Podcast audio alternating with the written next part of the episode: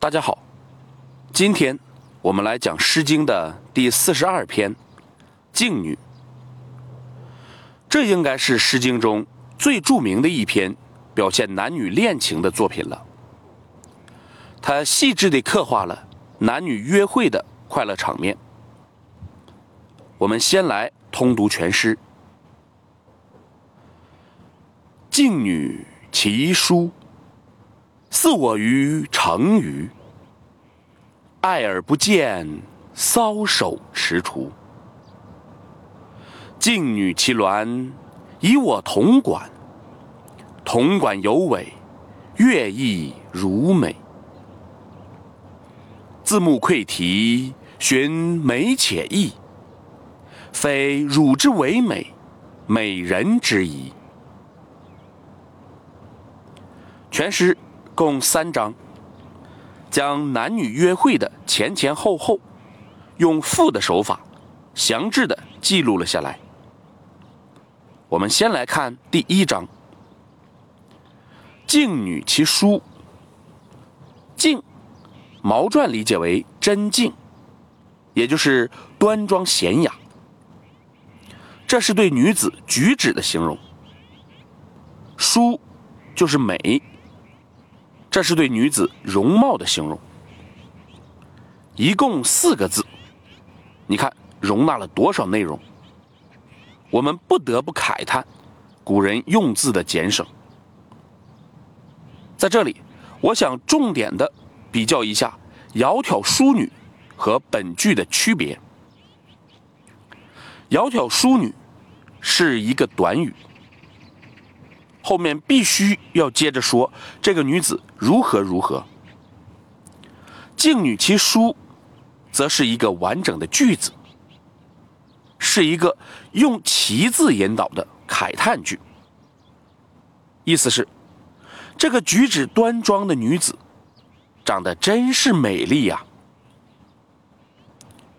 那这句话后面的意思，就比较明晰了。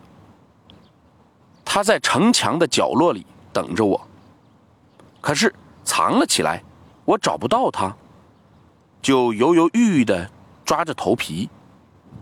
看来，这是一对男女在幽会时，女子戏弄男子的场面。这样，在女子的举止和容貌之外，我们又看到了她的另外一面，活泼、顽皮。再看第二章，“静女其鸾”，“鸾”和“书”都是美的意思。女子当然不能一直藏着。当两个人见面时，又发生了什么呢？他送给了他一个铜管。这个铜管到底是什么东西？迄今还没有一致的意见。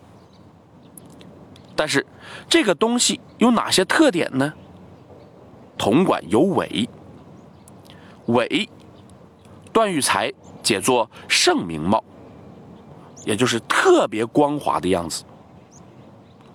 铜管有尾是一个短语，后面应该有进一步的说明。作者对铜管的说明是：乐意如美。我们该怎么理解这句话呢？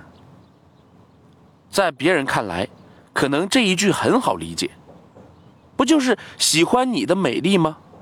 汝指的是铜管，但是我认为，要准确理解这句话，可能得在分析了全篇之后。先看第三章，男女幽会，自然不是只送礼物。幽会的幽，是僻静的意思。城墙下显然不是僻静之所。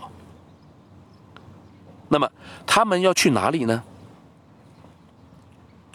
我们看字幕溃题。先秦时期，按照离城市的远近划分出不同的区域。牧和野一样，都是远离城市的地方。我们所熟知的牧野之战，最初牧野并不是一个地方，而是离商都朝歌较远的一片区域。所以，一个“牧”字告诉了我们这场幽会的整个行程。他们从彼此家中出来，到城墙下汇合，然后出发到郊野去。归是通假字，通馈赠的馈。在野外的时候，女子送给男子一个蹄，即草木出生的嫩芽。有些人，比如闻一多先生，认为蹄就是上一章的铜管，这是不对的。第一，他们赠送的时间和地点不同；第二，主人公对待这两个东西的态度不同。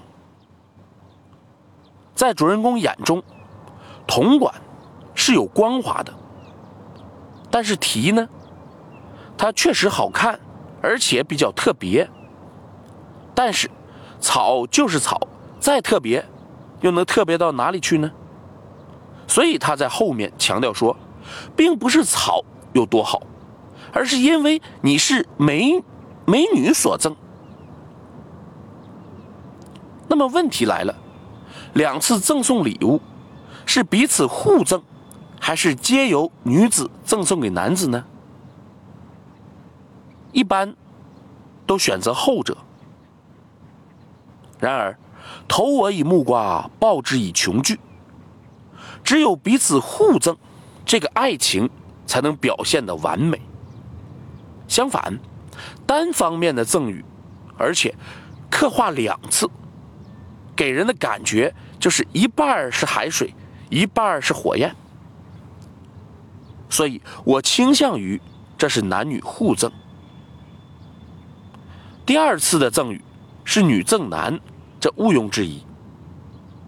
若如此，第一次的赠与该如何理解呢？难道以我同管，不是女子赠给我这个男子的吗？是的，不是。我不是仪的宾语，而是统管的定语。换句话说，我统管是应该连读的，意思是我的统管，就如同蒲松龄写“我英宁”，我们说我中国一样。我把我的统管赠给静女，这里第一个主语“我”省略了。在木瓜诗中，木瓜和琼居对举，本诗题和铜管对举。铜管应该和琼居一样，是比较名贵的东西。铜管有光滑，正代表了我对你这个大美人的喜爱。这样理解，在语法上是说得通的。在诗意层面，更要强于传统的理解。诗歌以我为主人公，刻画了与恋人幽会时的种种情态。其实事情很常见，但是因为是切身感受，而且写出了切身感受，所以很容易将读者带入其中。我们说，好的作品是一定要有切身的感受的，原因就在于此。好，今天我们就讲到这里。如果您听着感觉不错，希望您能分享给别人，谢谢。为了讲本一篇啊，我也选了一个郊野僻静的场所。